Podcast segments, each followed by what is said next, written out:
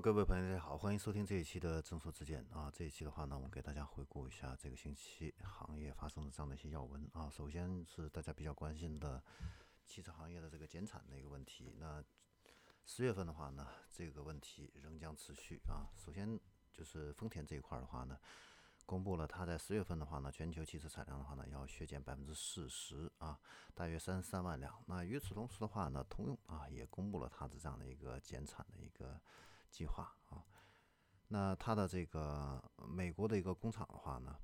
呃，生产跨界车的这个工厂啊，停产时间的话呢，要延长到十月十五号。另外的话呢，雪佛兰迈锐宝的一个停产时间要延长到十月底啊。所以我们可以看到的话呢，这个减产这个问题的话呢，到现在啊，还是没有得到解决啊。但是这个趋势的话呢，是在趋缓啊。那几家欢乐几家愁啊。那有的大部分那个车企都还是在痛苦的减产的时候啊。另外一个呢，比亚迪这一块的话呢，它的新能源汽车确实在高歌猛进啊。这个背后的话呢，支撑就是因为比亚迪它是完全掌握了自己的电池、电机、电控、芯片、驱动芯片等等啊这些关键核心技术，它可以自给自足啊。所以这个的话呢，反而是给了比亚迪这样的一个机会，抢占市场份额啊。然后我们再来看一下新能源领域啊，那最近的话呢，媒体又是在报道，宝马跟奥迪的话呢，在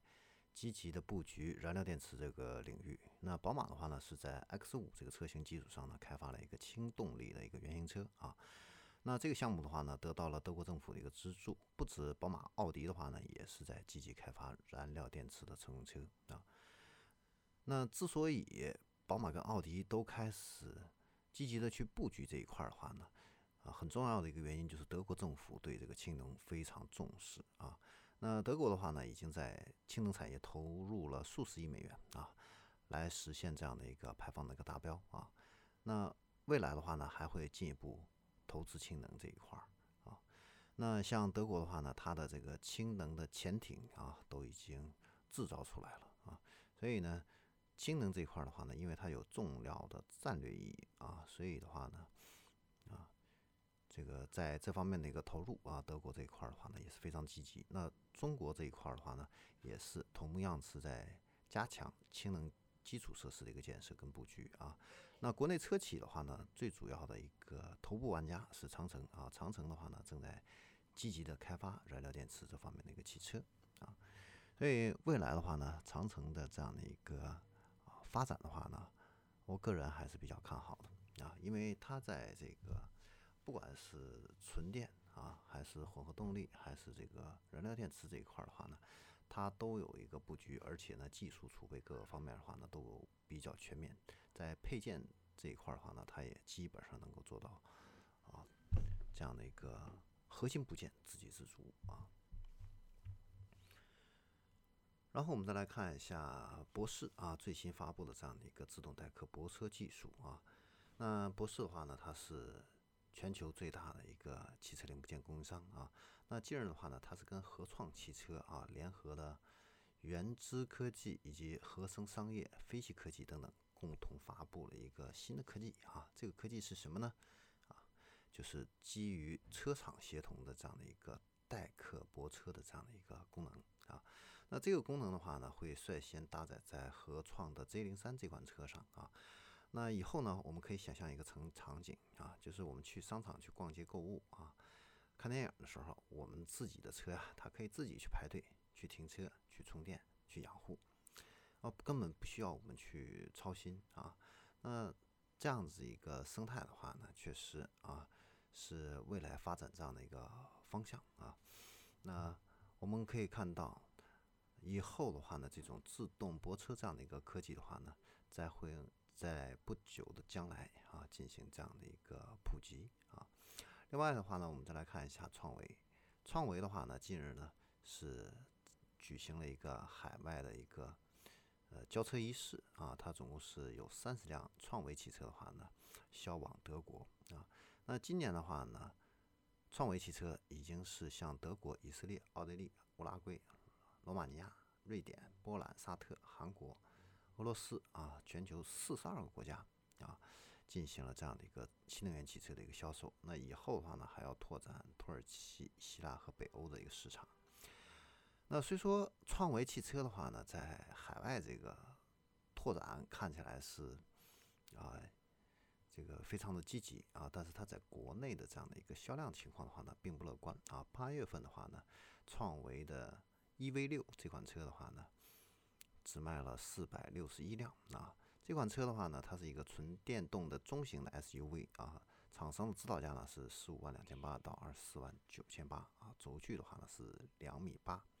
那这款车它最大的一个卖点呢，是有一个主动的睡眠促进技术，可以改善亚健康的一个状态啊。那此外的话呢，它还有配备了一个太空工学的一个呃零重力的一个座椅，然后还可以帮助你去监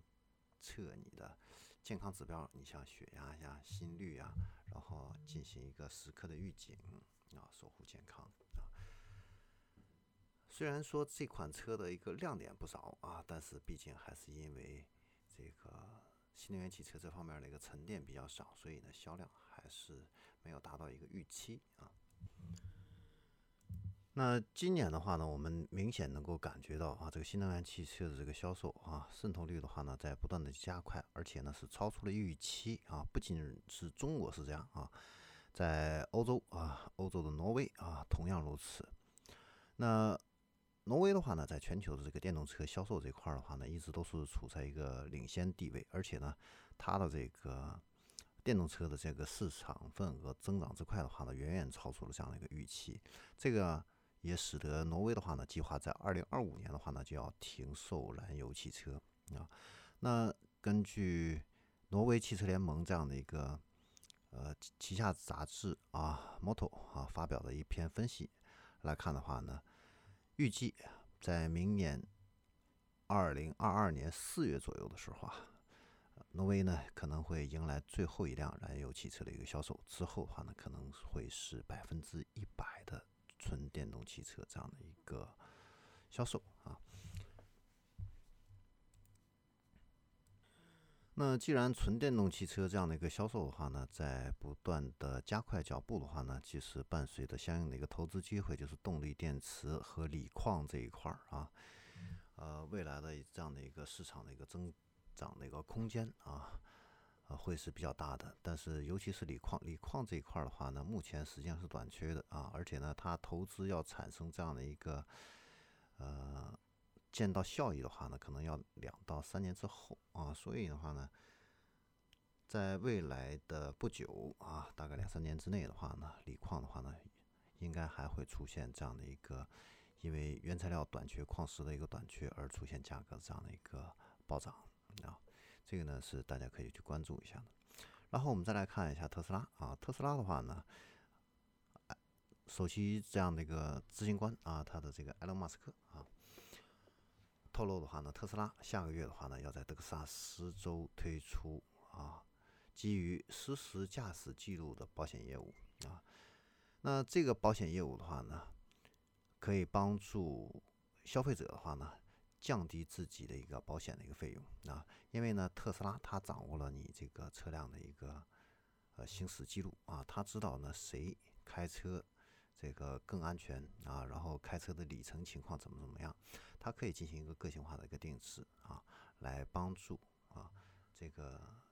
特斯拉的这些车主的话呢，降低自己的这样的一个保险费用，那最多的话呢可能会帮助司机节省百分之三十的这样的一个费用。啊，所以这个的话呢。